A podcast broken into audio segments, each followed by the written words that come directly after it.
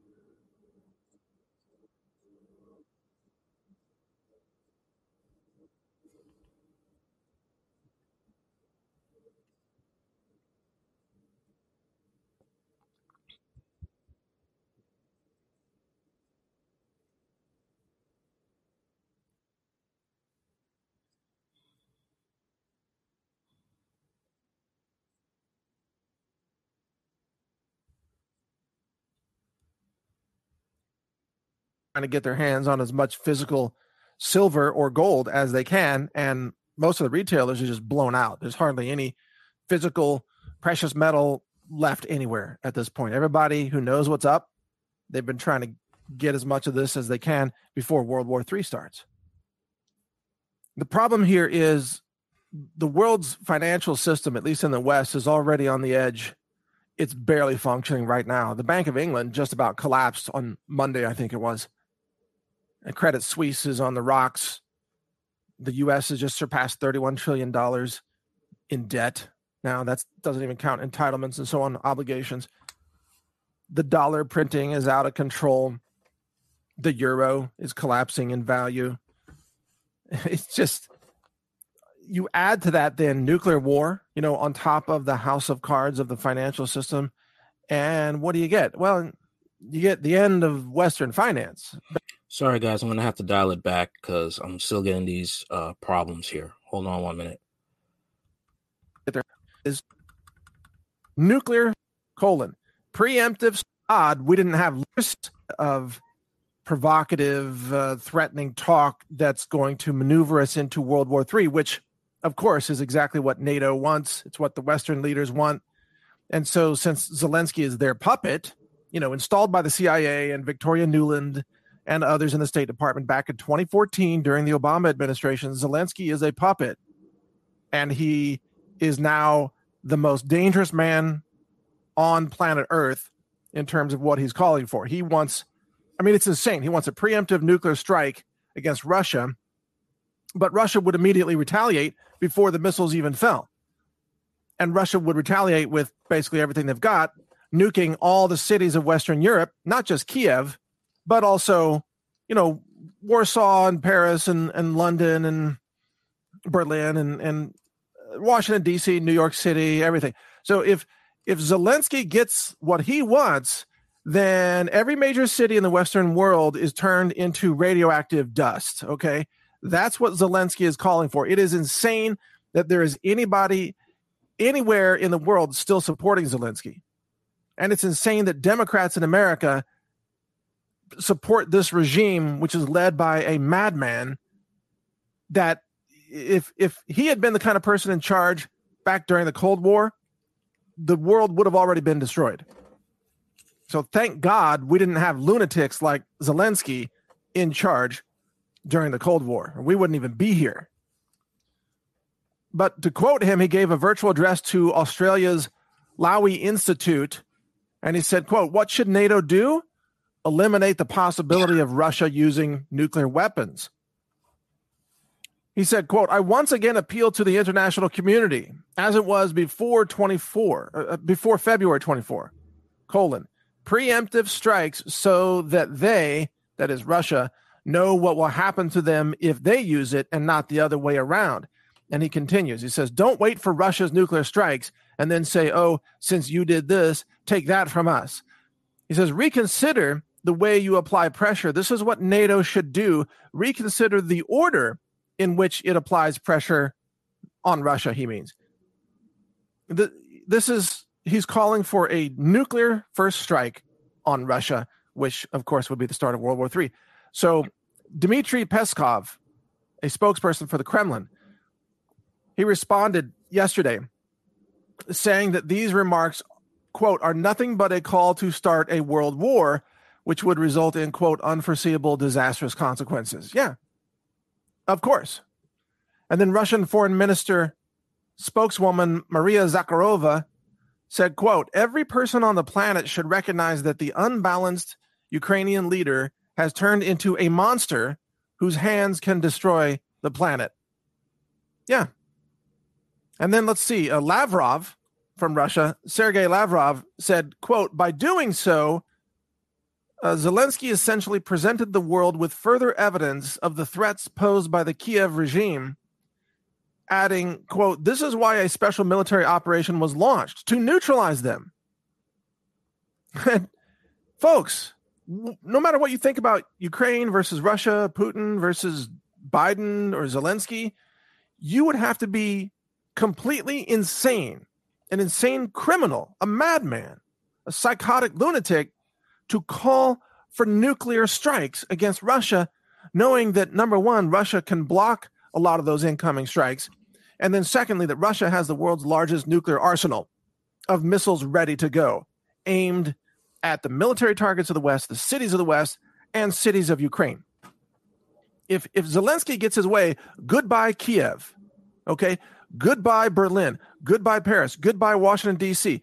Goodbye, you know, every, every major city of NATO nations is just be turned into radioactive rubble. Now, this demand by Zelensky puts us on the brink of world war, n- nuclear war. It is so outrageous and so escalatory that even his own office has been trying to walk it back.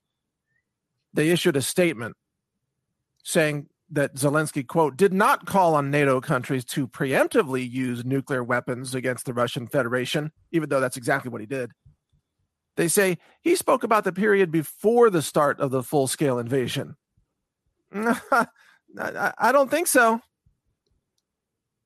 Even Breitbart.com is reporting this. That article says that Zelensky's preemptive strikes remarks caused alarm worldwide in the greater context of growing panic over a potential nuclear war, fueled by individuals such as Biden, who warned of an impending Armageddon. Uh, that was on Thursday afternoon. The Russian government, as the target of the remarks, was particularly appalled, referring to Zelensky as a quote, monster. And that's from Maria Zakharova. So here we are on the verge of global thermonuclear war and Zelensky is throwing gasoline on the fire, just trying to set it off. Unbelievable. How does he think he's going to survive, by the way? Wherever he is, you think that's not going to receive a nuke? Of course it is. He'd be one of the first to fry, frankly. Fried Zelensky. Radioactive dust, man. This is no joke. This guy is insane. Now, because of this and, and a few other factors that are present here, I invited John Perez into an interview. We did about a 40 minute interview a little while ago, and that's what I'm going to play for you here tonight. John Perez is a silver expert, financial analyst, and he has some rather shocking predictions of what's going to happen with Russia and Ukraine and the satellite destruction that's going on He's going to talk about Elon Musk and Starlink and a few other things. And he believes, I mean, I'm not going to spoil the whole interview here, but he believes that when the first nuke detonates, it doesn't even matter who sets it off, whether it's a false flag set off by NATO or an actual attack by Russia or an attack by NATO on Russia, whatever it is, the first nuke that goes off, Well, there's financial panic in the world. And as John Perez explains, gold and silver prices are going to absolutely explode. I mean, he's talking about silver in his view, which is right now about $20, going 50 60 100 dollars plus and continuing way beyond that actually way beyond. I'll, I'll, let you hear the numbers from him. But robert kiyosaki was estimating that silver could end up in the $500 territory at some point here. And everybody i know is trying to get their hands on as much physical silver or gold as they can and most of the retailers are just blown out. There's hardly any physical precious metal left anywhere at this point. Everybody who knows what's up, they've been trying to get as much of this as they can before World War III starts. The problem here is the world's financial system, at least in the West, is already on the edge. It's barely functioning right now. The Bank of England just about collapsed on Monday, I think it was. And Credit Suisse is on the rocks. The U.S. has just surpassed $31 trillion in debt now that doesn't even count entitlements and so on obligations. The dollar printing is out of control. The euro is collapsing in value. It's just you add to that then nuclear war you know on top of the house of cards of the financial system and what do you get? Well you get the end of western finance basically probably. You get banks frozen and bail-ins and collapsing currencies all over the world and and then you get of course a currency reset which many people believe is exactly what the globalists are trying to achieve. They want nuclear war in order to cover their tracks for all the financial crimes that they've committed for decades. I mean since 1971 in the US when Nixon took us off the gold standard. So all this mad money printing which is looting of the american people and let's not call it inflation let's just call it central bank theft because that's what it is. All this central bank theft that has driven us into bubbles and debt, you know, stock market bubbles, bond bubbles, real estate bubbles, but debt, debt, debt, $31 trillion in debt. How are they going to clear this system out? How are they going to reset this system? Oh, they need nukes to fall. That's why Zelensky, who is a puppet of the West, is being told to call for nuclear war. By the way, at least that's my assessment. It wasn't a mistake what he said. He was ordered to do that. Say, hey, you're you're our puppet. You're going to call for nuclear war. And by the way, one of my intel sources says that NATO and Zelensky are conspiring to set off a false flag nuclear detonation in Ukraine that they will blame on Russia and then use that as justification to launch a first strike against Russia. And again, why? Why do they want to strike Russia? Because they know Russia will retaliate. And the retaliation will strike all the major cities and financial capitals and even political capitals of Western nations, causing total destruction from which from which these left-wing socialists slash communists that run you know great britain and uh, germany and the united states and canada they can say, well, well, yeah, the currency collapsed, but it was Putin's fault. It wasn't our fault. We didn't do anything wrong. It wasn't the money printing. It wasn't the financial looting of our countries. No, it was World War III. You know, force majeure. That's what happened. Which, by the way, if you know anything about Building 7 and why it was brought down with controlled demolition, because that's where a lot of records were kept for all the financial crimes of the intelligence community and the George Bush CIA, by the way. They had to get rid of all the records. Oh, it went down in flames. What a coincidence. Hmm, force majeure. So you see, this this is where we are with these insane psychopathic globalist leaders. And let's be honest, Barack Obama is running Biden, and the Biden regime is running Zelensky, which includes Victoria Nuland and others. Okay. So these are all insane psychopaths, incredible criminals working against humanity, they don't care if they kill hundreds of millions of people as long as they get to cover the tracks for their financial crimes and then someday emerge from their underground you know bunkers and military bases where they will survive on their emergency food and emergency medicine and all their stockpiles of gold and silver and ammunition and everything else. And then they will reemerge to the surface after who knows how many millions are dead And they'll say, well, well, we have to have a new currency now. The old one's gone. Hmm. So we'll start with a new currency. Let's make it a digital central bank currency. How about that? Or central bank digital currency, CBDC. That's what this is all about, folks. If I thought that our leaders did not want nuclear war, I would have a greater sense of hope or optimism about this. But they want nuclear war. They need the detonations, just like they needed controlled demolition on 9 11. And so they've rigged the system for global nuclear war. That's why I was listening to an interview with Joel Skousen the other day. Joel Skousen says exactly the same thing. He says there is a 100% chance that this goes nuclear. 100%. He is certain we're going to end up in a nuclear war with Russia. It's just a question of when. And he thought that the first weapon to strike the United States would actually be a high altitude EMP detonation to take down the power grid, followed by nuclear strikes on military bases to disable the military, but not on civilian targets or cities, for example, but just to disable the military. And then that once that begins, China would launch its invasion, or I should say, global attack against the West, which includes attacking Taiwan, but also attempting to take out the United States. So once this thing begins, it's going to be Russia and China as partners against the West. And it's going to be a nuclear war. And there are going to be land invasions. And if you're in the United States, you're going to have an EMP weapon, take out the power grid and most electronics. So America's cities will be plunged into total chaos, mass starvation. You know, the municipal water won't work, the power grid won't work, cell towers won't work, right? I mean, nothing will function. And the civilian populations will tear themselves apart through sickness and violence, crime, and then eventually you know disease from all of the raw sewage rolling down the streets of these cities kind of like san francisco but everywhere. And you're going to have a die off of anywhere from 70 to 90% of the civilian population within about six months anyway and the military will be decimated by nuclear strikes. That's the scenario that joel skousen is describing at least as, as best as i can paraphrase it. And I, I think he's exactly right. I think that's exactly the way this is going to go down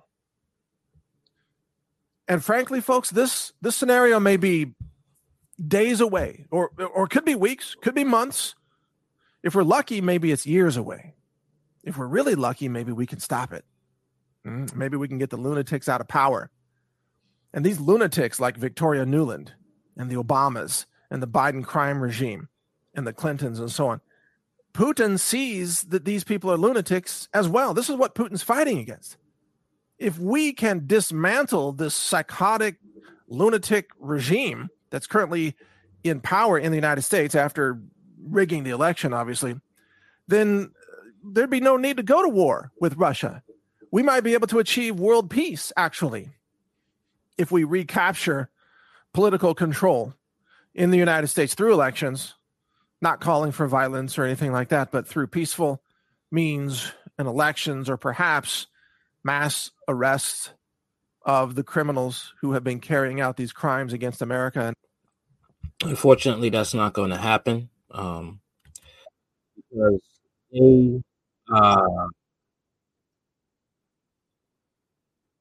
they're in charge, and they are going to um,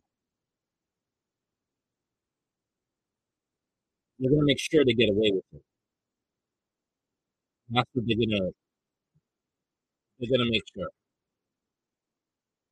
Doesn't matter. Just like the Clintons, the amount of murders they committed, a lot of people died who tried to rat on the Clintons.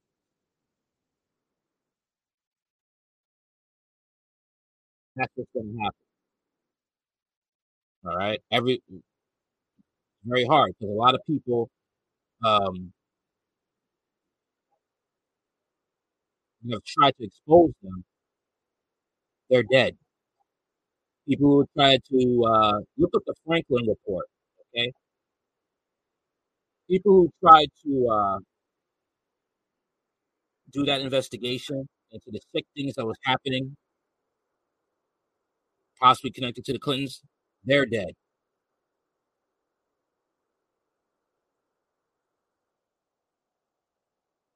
Okay? Not a game. All right, on to the next story. I'm going to show you an article proving what he's saying is true.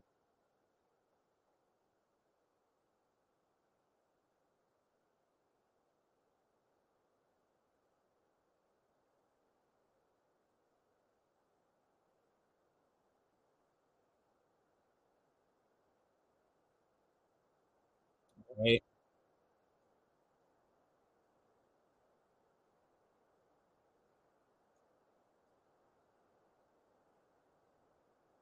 Zelensky calls for a preemptive action to deter Russian nuclear strikes. Okay. Ukrainian President Vladimir Zelensky on Thursday called for the international community to take preventive action to deter the potential use of nuclear weapons by Russia into the ongoing war in Ukraine.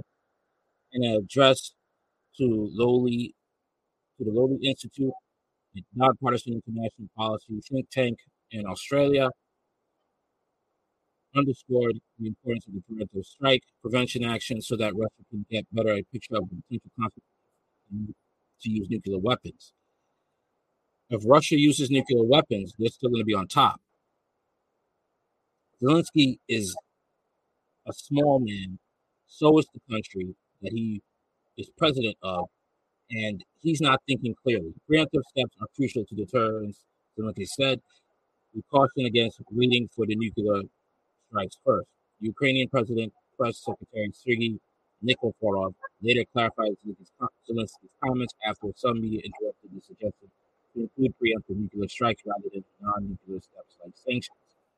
You will never hear such calls for Ukraine, uh, Nikiforov said in a translated Facebook post, asserted that only Russia would resort to blackmail the world with nuclear threats. Uh, no, that's not what Zelensky said. Italy has long called upon international community to take preemptive measures to deter Russia from escalating the conflict, which has waged on for more than seven months. His comments to the Lowy Institute come after Moscow moved to annex parts of occupied Ukraine by holding referendums considered illegitimate by much of the international community.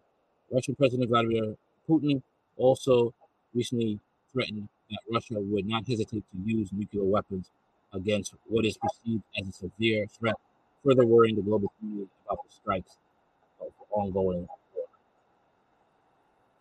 Ukraine's capital, Kiev, is reportedly prepping for a potential nuclear attack on the city, stocking evacuation centers with potassium iodine pills, which can help against radiation absorption.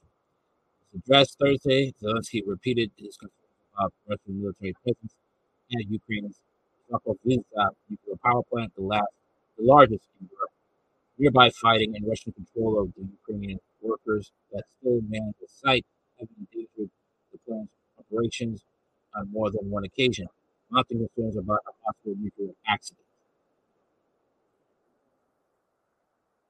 This is, uh, I don't know, man. Ukraine is weird. Okay. Zelensky wants a nuclear strike. Then you have people you know, trying to have orders in retaliation. A weird country that you preside over. That's what I gotta say. Just extremely weird. And I just hope that uh someone could get in his ear and say, "Look, th- this is not a good way to go, dude. I don't, I don't know what you're thinking, but um, this ain't, this ain't it." Okay.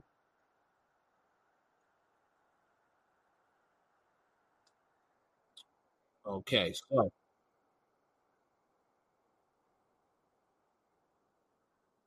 here's what's going on now. Hmm. I think Putin took took this? How do you think Putin took this? I just want to ask you a question. All right.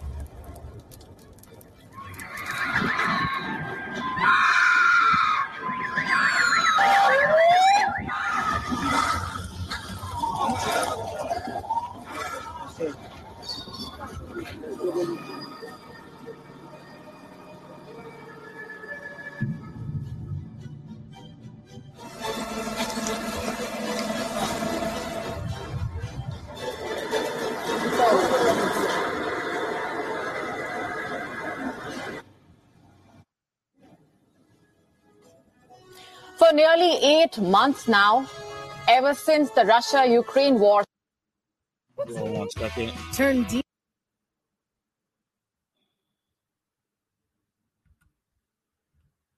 started, the one question that has been asked time and again is which way will this war go? Where are things headed? Who is winning?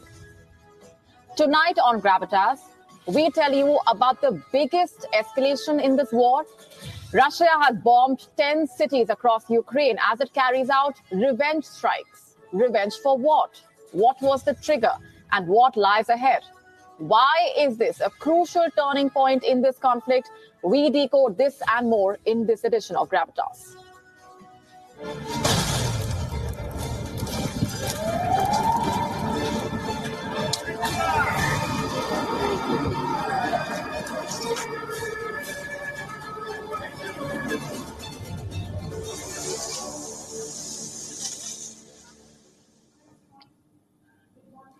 The war in Ukraine has escalated. After suffering a slew of setbacks, the Russian forces are retaliating. There was sustained bombing in at least 10 cities. At least 11 people have died, over 80 are injured. The US has called the strikes horrific. The European Union called it barbaric. India says it is deeply concerned by this escalation. The world is talking about the pictures from Ukraine. Let's bring you up to speed with all the developments, starting with a map of Ukraine. Just look at this from Lviv in the west to Kharkiv in the east and Mykolaiv in the south. Bombs were dropped in all directions. Reports say Russia launched at least 75 missiles, 40 were intercepted by Ukraine. The rest escaped Ukrainian defenses. 11 infrastructure facilities in Ukraine have been damaged, and this includes Kiev. Rockets rained down on Ukraine's capital. To call these strikes horrific would be an understatement. I have some pictures to show you. A journalist was reporting live from the heart of Kiev when missiles were fired. Have a look a major city in the south of the country, very close to the front lines, uh, was hit. Uh, more than a dozen. So. so. Looks scary, does it not? When the attack started, a girl was filming herself on the streets of Kiev. A missile fell dangerously close to her. У мене трясуться руки, тому що я щойно побачила, як летить ракета. І я почула це.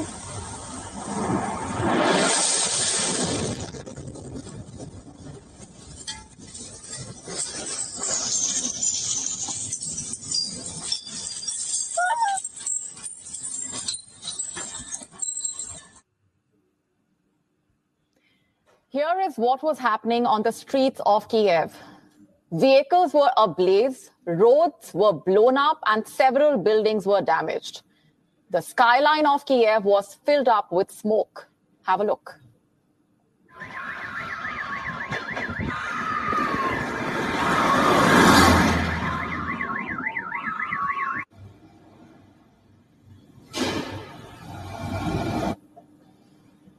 It was a deadly morning in Kiev. Now, look at the aftermath. One of the missiles dropped here at a children's park. Let me remind you this is not supposed to be a war zone, but a missile landed right inside this children's park. Just look at that massive crater. Even diplomatic missions came under attack. A German consulate in Kiev was hit. Romania says a missile fell just 850 meters from its embassy in Kiev. Romania's foreign minister has issued a strong condemnation. Ukraine's president, Volodymyr Zelensky, stepped out on the streets after that wave of missile strikes. He shared Kiev's initial assessment. The morning is difficult. We are dealing with terrorists. Dozens of missiles, Iranian Shaheds. They have two targets energy facilities throughout the country Kiev, Khmelnytsky region, Lviv and Dnipro, Vinnytsia, Ivano Frankivsk region, Zaporizhia, Sumy region, Kharkiv region, Zhytomyr region, Kirovograd region, the south of the country. They want panic and chaos. They want to destroy our energy system. They are hopeless. The second target is people. And barely a few hours after that message, Vladimir Putin delivered his own address. The Russian president spoke to his Security Council, but his message was relayed worldwide. What was the reason behind such a massive escalation? Here is Putin answering that question. By its action, the Kiev regime has de facto put itself in a row with international terrorist formations, with most heinous groups. to leave such crimes with no response is just not possible anymore. This morning, on the advice of the Defense Ministry and according to a, a, plan from the General Staff, a massive strike was carried out with high precision, long range weapons from air, sea, and land on energy, military command, and communication facilities in Ukraine. военного управления и связи Украины. What crimes was Putin talking about? What was he referring to? This bridge the Kerch Strait Bridge, also known as the Crimean Bridge.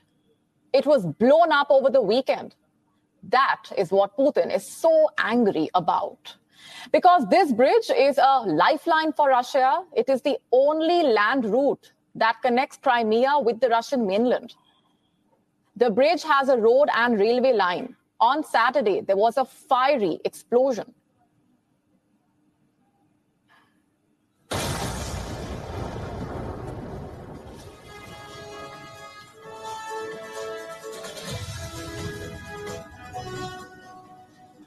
Did you see that? Apparently, a truck exploded on the bridge. It ignited some fuel tanker nearby. That is what caused the explosions. Now, guess who tweeted that video out? It was an advisor to the Ukrainian government. Kiev has not officially claimed responsibility for the blast, but on social media, Ukrainian officials were celebrating the explosion. Consider this tweet it's from Alexei Danilov. He is the chief of Ukraine's National Security and Defense Council. He shared a video. It shows the bridge in Crimea engulfed in flames, along with Marilyn Monroe singing Happy Birthday, Mr. President. Vladimir Putin celebrated his 70th birthday on Saturday. There was a message with the video Good morning, Ukraine.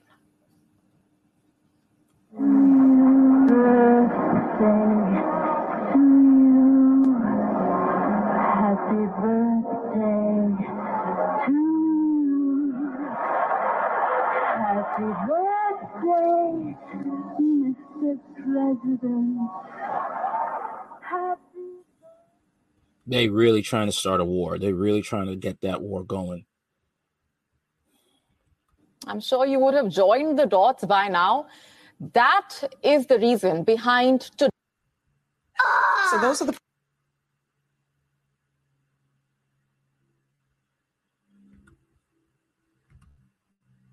today's escalation.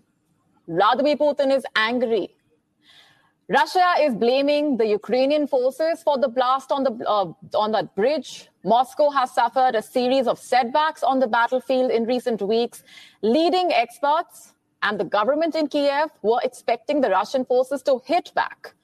Today's military action seems to be the beginning of Russia's retaliation. Putin says he plans to respond forcefully. It is simply impossible to leave crimes of this kind unanswered.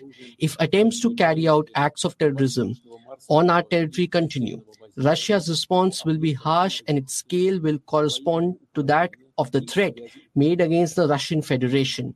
No one should be in any doubt about that.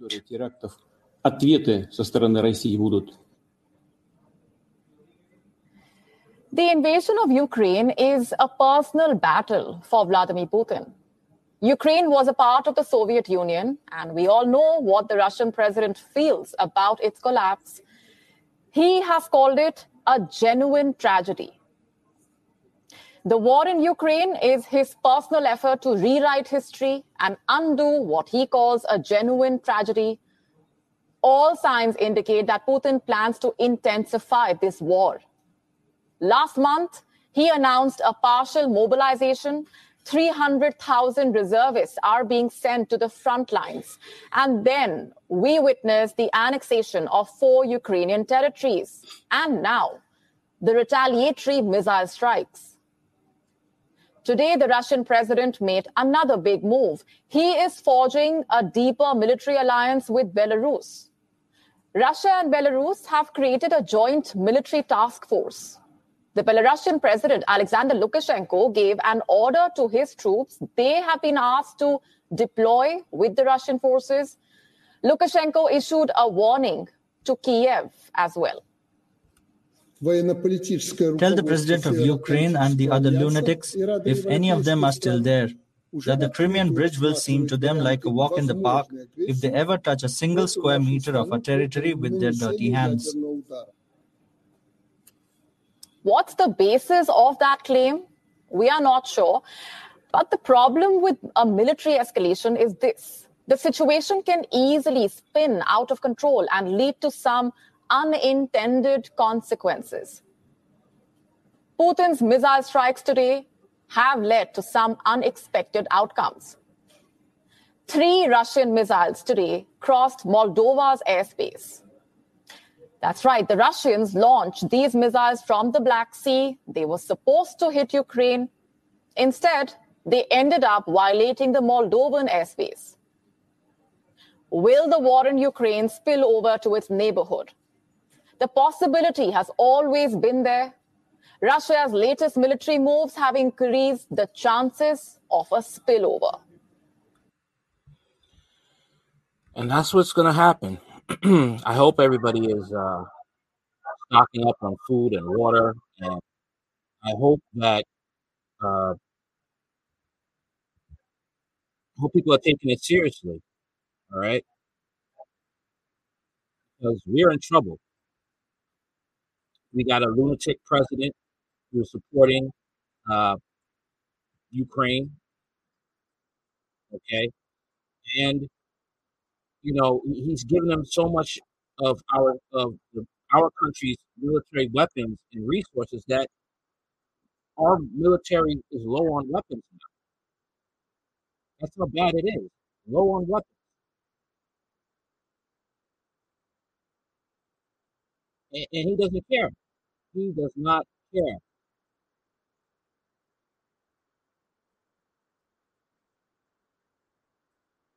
Is the type of people that Mr. Joe Biden is giving weapons to. Ukrainian Army's commander in chief poses with swastika bracelet, and they say he's not a Nazi. These aren't Nazis, no. General Valery Zelnov, the commander in chief of Ukraine's armed forces, has posted a photo on which shows him wearing a swastika bracelet. In the post on Thursday, Zelnov declared that Ukraine's struggle against Russia is an on scale that the world has not seen since the Second World War. It's not immediately clear which side of the struggle he was referring to. Adorning Zelensky, um, Zelensky's wrist in the photo is a bracelet made up of multiple ties, tiles, at least one which features a swastika. Right here. A handful of pro-Ukrainian Ukrainian commenters claim that Zelensky's bracelet actually depicted a Scandinavian pagan symbol which looked like a swastika due to the digital compression of the image. Zelensky himself commented on one Facebook post insisting that it was that it was the, the case. However, he is not the first Ukrainian service member accused of wearing uh, Nazi insignia. Apart from the notorious Azov regiment of Ukrainian military, which originated as a neo-Nazi militia, regular Ukrainian service members have been seen wearing Death's Head Totem, symbol of the 3rd SS Panzer Division, and has also dubbed swastikas on the vehicles. Ukrainian President Vladimir Zelensky has posted an image of a Ukrainian soldier wearing the standard of the 14th Waffen Grenadier Division of the SS, a photo of the artilleryman wearing the death head, and a photo of one of his own bodyguards wearing the same Totenkopf patch. Two of these pictures were posted to Zelensky's official Instagram. Russian President Vladimir Putin cited the outside influence of neo-Nazi groups in Ukraine's military and government as one of the factors in the decision to send troops in the country in February, in addition to protecting the Donbass region and demilitarizing Ukraine, Putin vowed to denazify the country. Despite the evidence, Ukrainian officials and some Russian have described the accusations of neo-Nazism as a myth in Russian propaganda. And the propaganda is big, it's huge. Even Elon Musk is saying that, you know, uh, Nazi, the word Nazi is not what you think it is. That's why I give uh, Elon Musk the side eye. And plus, when he wants to build company towns, okay, when they dictate every aspect of your life, okay. Just realize that all those Russian missiles hit their targets. NATO air defense did not stop any of those missiles. Hmm. That's good. That's that's something to know. Okay, means like NATO doesn't care. But um, I wouldn't be surprised if this is all one big script. Okay, and Putin could be playing his part. Okay. Just saying.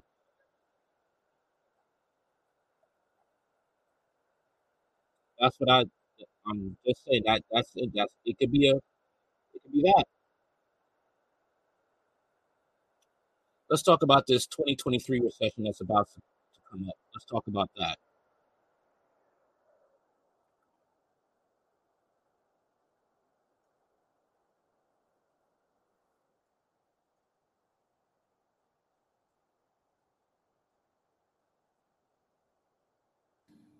Now, Xi Jinping.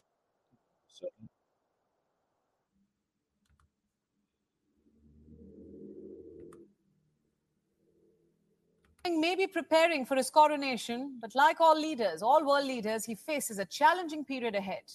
Why do I say that? Because a recession is around the corner. A few months back, we were discussing the possibility of a recession, and now the topic has changed.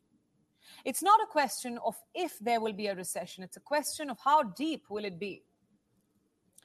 Let me now show you some of the warning signs. Number one, top corporate leaders are already bracing for the worst. Consulting firm KPMG polled 400 business leaders in the United States. 91% of them are predicting a recession. Only 34% expect it to be mild and short. The rest, almost 66%, are predicting a longish one, a long recession at that. Now, business leaders are well placed to make these forecasts. They track the job market. They know all about debt and investments. And right now, they are predicting a painful recession. The next big question how are they preparing for it? Most companies brace for recessions and cost cuts. And more often than not, that means firing people. Mid level companies are planning exactly this. A recent survey found that 25% of all such firms are firing workers. In fact, some have already begun the layoffs. Others are planning it in the next 12 month cycle. Now, this is the biggest indicator of a looming recession, sort of like flashing red lights. Remember, during the recession of 2008, America's unemployment rate doubled. It rose from 5% to 10%. The same thing happened during the 2020 lockdowns.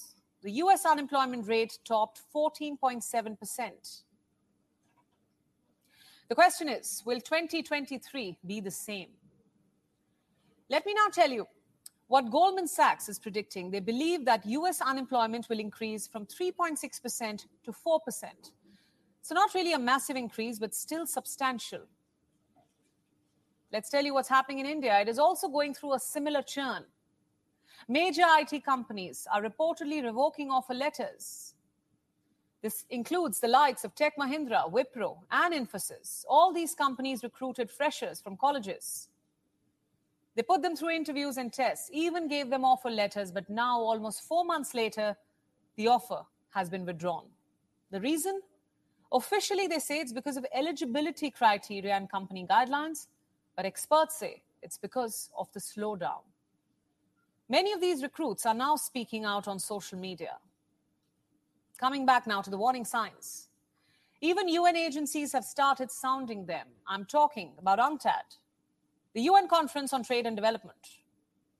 On Monday, the body released a new report on the global economy. It is titled Development Prospects in a Fractured World. The whole report is pretty long, but let me show you the big takeaways, the highlights. Number one, the world is headed towards a recession and prolonged stagnation. Number two, the looming crisis could be worse than the 2008 recession. Number three, this crisis is the result of bad policy and misplaced political will. Number four, developing countries will face the brunt of it, especially those in Latin America and Africa.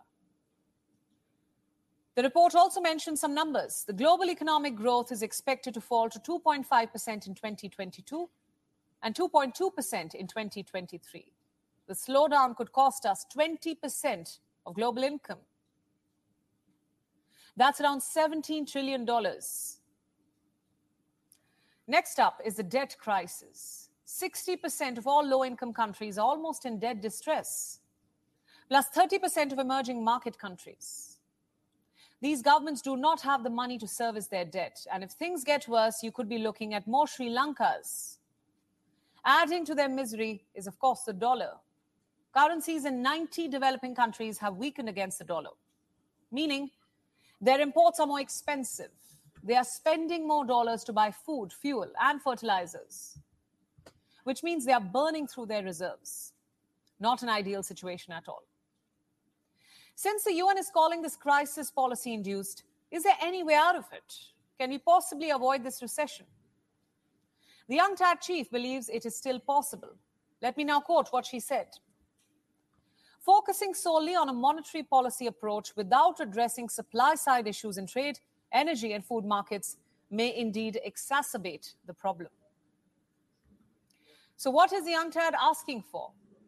More pragmatic policies. For example, windfall taxes. Multinational companies have used this crisis to boost their own profits. The best example is big oil.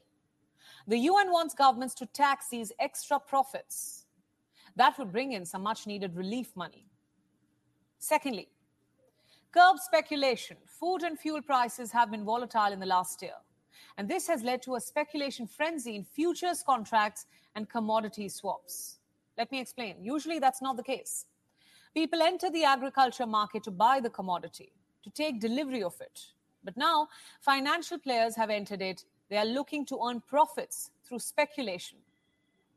They are not interested in actually taking delivery of the commodity. And the result is this Demand and supply forces are not strong anymore. The market is becoming more and more volatile. The UN wants governments to tame just that. And finally, the last point job creation. I know this may sound strange. Usually, you need to have job cuts to drive down inflation. But in this case, the UN is asking for intelligent spending, like on green energy or climate resilient infrastructure. This will not only contribute to the clean economy aspect of it, but it will also create much needed jobs. The bottom line is this. There I'm sorry, but this windmill nonsense is not going to create jobs. Wind barely comes, okay? And a consistency that will build energy. So these windmill stuff, this is nonsense. Utter nonsense. there is still time, maybe not to avoid a recession completely, but at least to limit its impact, soften the blow.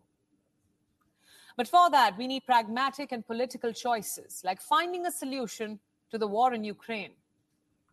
The solution is to give Ukraine to Russia. Ukraine is crazy.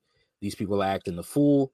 Like I said, they want to uh, retaliate against Putin by having sex orgies. I don't I don't know how that works. Hey, whatever. Maybe they're into witchcraft, ritual sex magic. The the uh the president Zelensky, he's crazy. He wants to have a nuclear strike against Putin. Putin has all the cards. He's willing to get everybody else killed. So just give Ukraine to Russia. That's it. Call it a day. or reducing trade frictions among major economies like the US and China. I know these may not be politically popular moves, but with the window closing fast, our options are limited.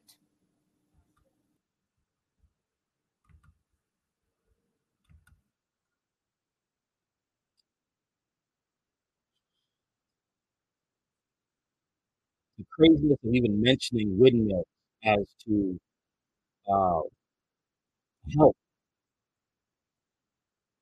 with the economy. Wow. Okay. Crazy. Let's go on with this uh, new drug epidemic that's happening in Philadelphia. Let's talk about that.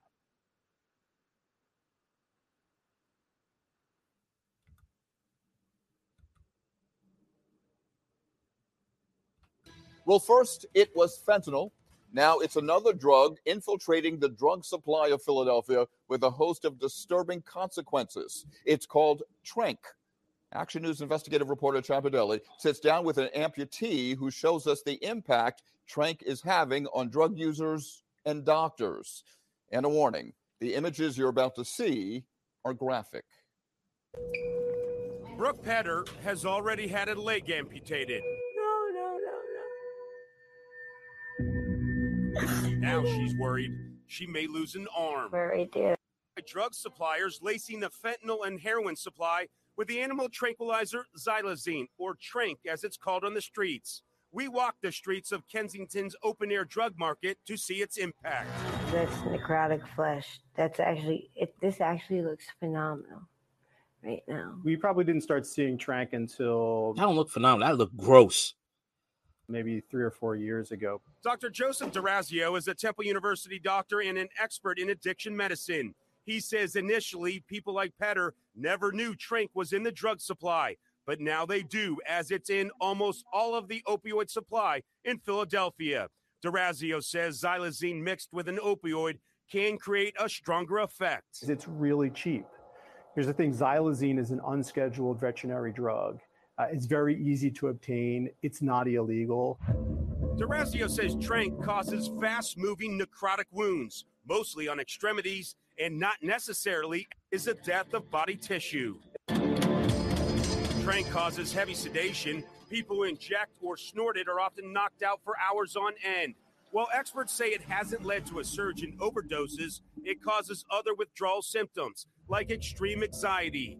Tranq is heavily concentrated in the Northeast, but D'Orazio says spreading nationwide. This is wound cleanser. So we Outreach groups like Prevention Point in Kensington and the Philadelphia Health Department are now deploying pop up medical units to help care for wounds. Too often, they say, wound sufferers are hesitant for help due to the stigma, but the loss of limbs is changing minds. These are They're all serving upwards of 75 people a month. Brooke Petter continues to care for her wound, but still uses, despite knowing Tranq is in the supply. Still uses. She's this stuff also eats you from the inside out. Okay, that's what it also does. It also, when you're unconscious, it can leave you open to murder, being murdered, or sexually assaulted. By her prognosis still very much uncertain. I mean, get, get it to be this good right now. It's just, it's it's coming along. Doctors say Narcan won't revive a person who's heavily sedated on Tranq, but people should still administer it if you think someone's having an overdose because it's the opioids and the fentanyl that's killing people. Hell. no. oh yeah. oh man. It's giving me anxiety right now. Hey, that's that's basically what's being sold on the street now, and a lot of people are going to die. It's, very, it's like once that it gets a hold of you, a drug, alcohol. I mean, alcohol is something like you you get drunk is you know if you're an addict you get drunk. Yeah, once it's a, you're gonna have problems because once the body gets attached to that, like with any drug, it's kind of like that you know that movie Venom. Okay, and uh, it's going to control you. Once it calls, it calls, and you're gonna have to make a choice. Are you gonna suppress it and suffer the withdrawal, or are you gonna give in to the need for um, that drug? You're gonna give in to that that calling.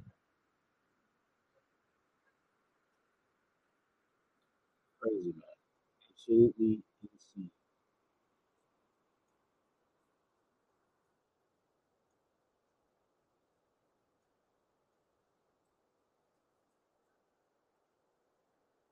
So another round of uh, pervert teachers, pervert female teachers.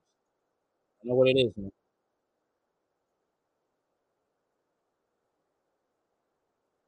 Probe finds NYC teachers sent raunchy sex texts and sexually preyed on students.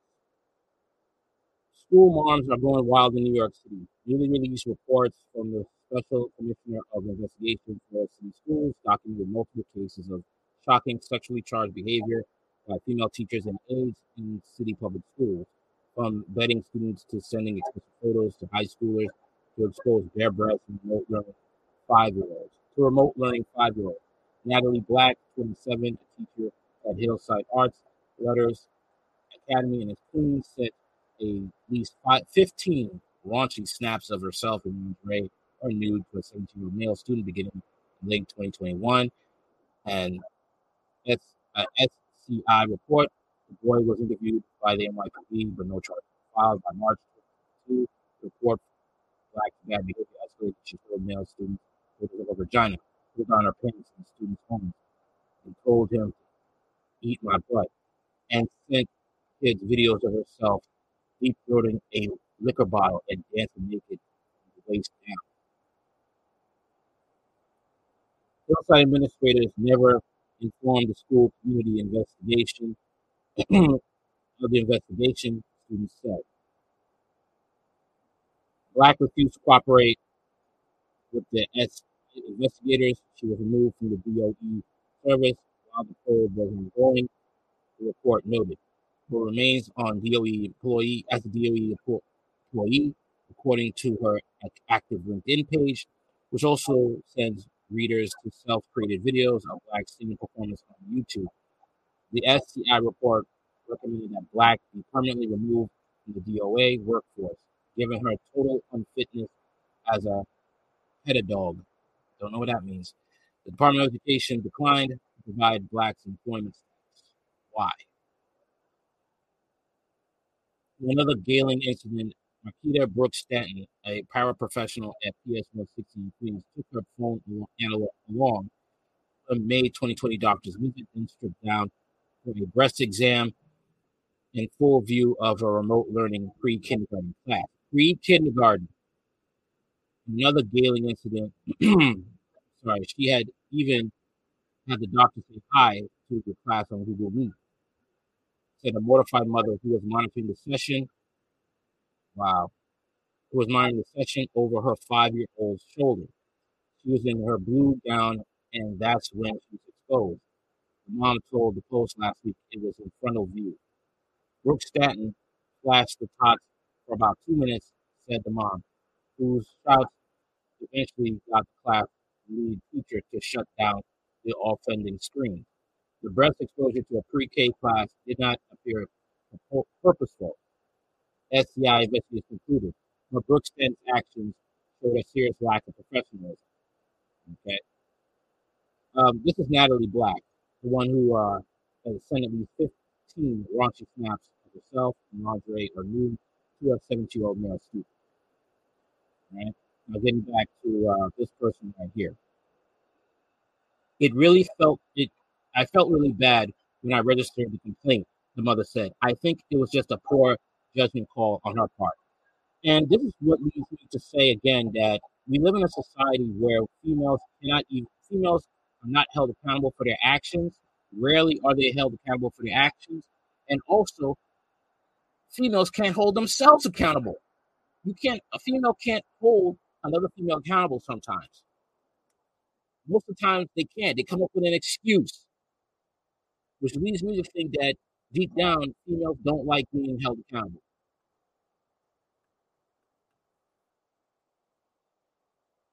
Brooks Stenton remains at PS 160, family said.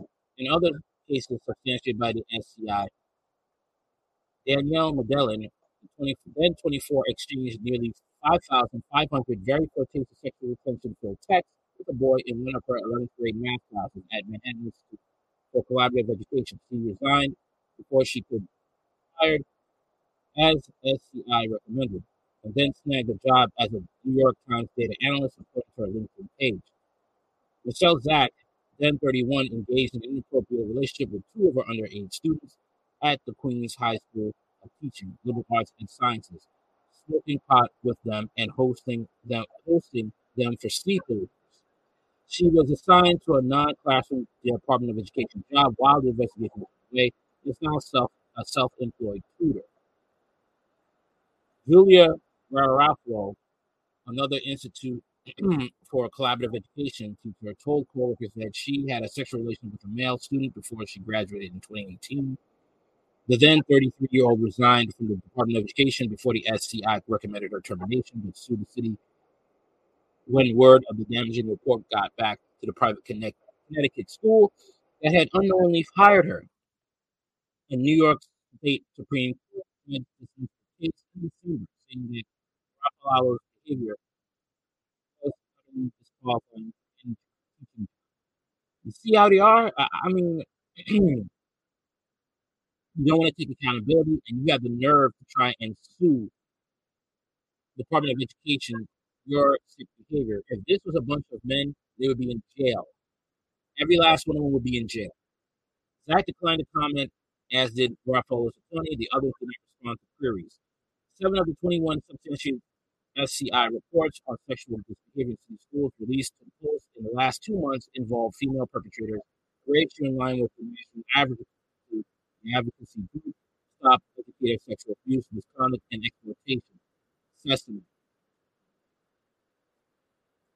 I'm outraged, Sesame founder Terry Miller told the Post. How dare these teachers who are put in a position to trust of trust over our children violate the trust so egregiously? These incidents are going to put a mark of trauma on every single one of those children. Miller warned against the tendency to minimize the damage done by female teachers who prey on teen boys. Studies find the boys offended by a female are more likely to suffer more severe psychological trauma, more likely to become addicted to alcohol and drugs, and more likely to drop out of school, she said.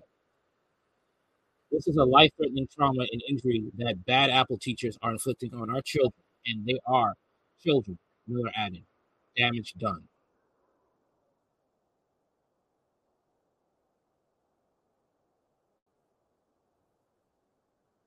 Insane. Insane. And it's crazy.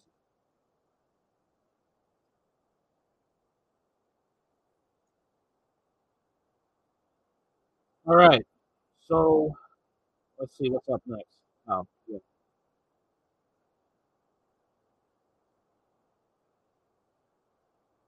We'll make this the last one.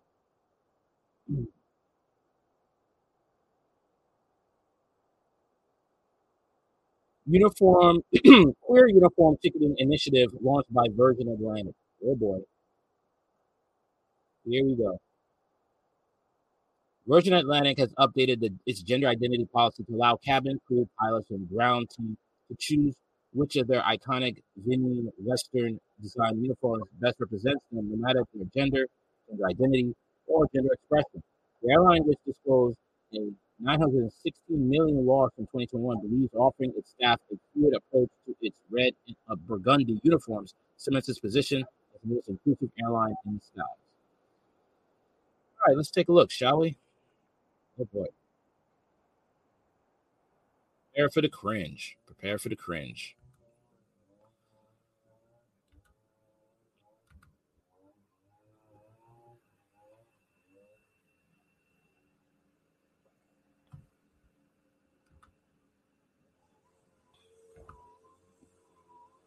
Here we go.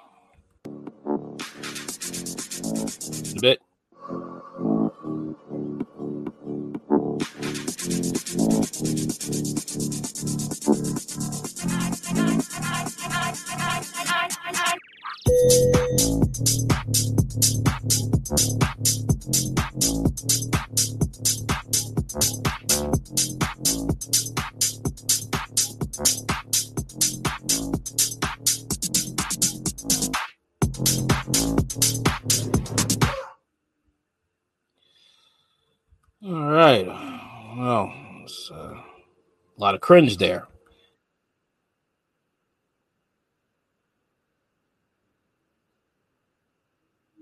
The policy doesn't just stop at outfits. It's complemented by a rollout of optional pronoun badges for all its staff and passengers in the United States, as well as an update ticketing system which allows passengers to select a gender neutral channel such as MX.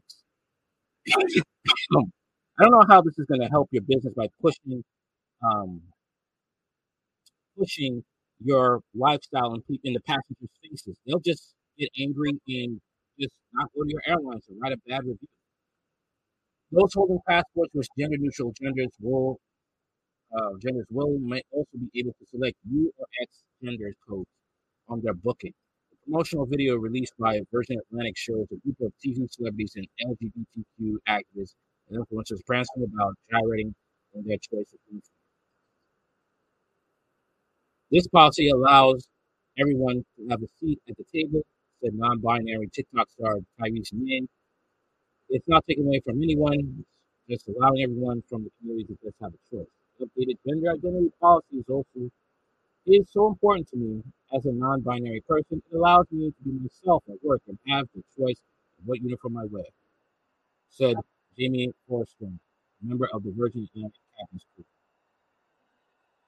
As the mother of a non-binary child and an alphabet ally, these efforts by Virgin Atlantic to further inclusivity are extremely important in to many people feel empowered when they wear what best represents, said Michelle Visage, who was a judge of Drag Race.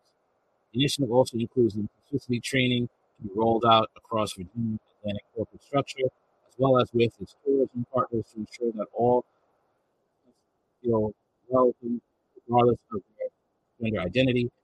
The new policy is an extension of the 2019 policy, allowing crew to forego makeup, wear flat shoes, and show off their tattoos if they choose to.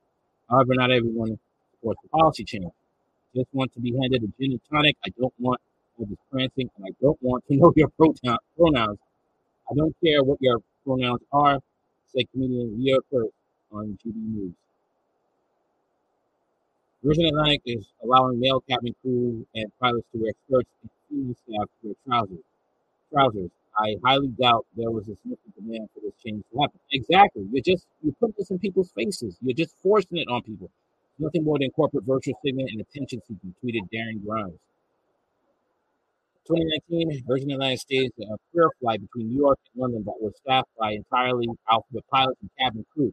The airline said the flight will be a true celebration of queer culture, 38,000 feet above the Atlantic. There was an onboard DJ drag queen Binjo, Judy Garland, sing along, interseat speed dating, and a special in flight entertainment that was intended to worldwide Pride 2019. What is this for? This is, this is just attention seeking. Only time will tell whether appealing to a tiny minority by shoving pronouns and gender identities into people's faces of a weary British public will be enough to pull the struggling airline out of the hole that in.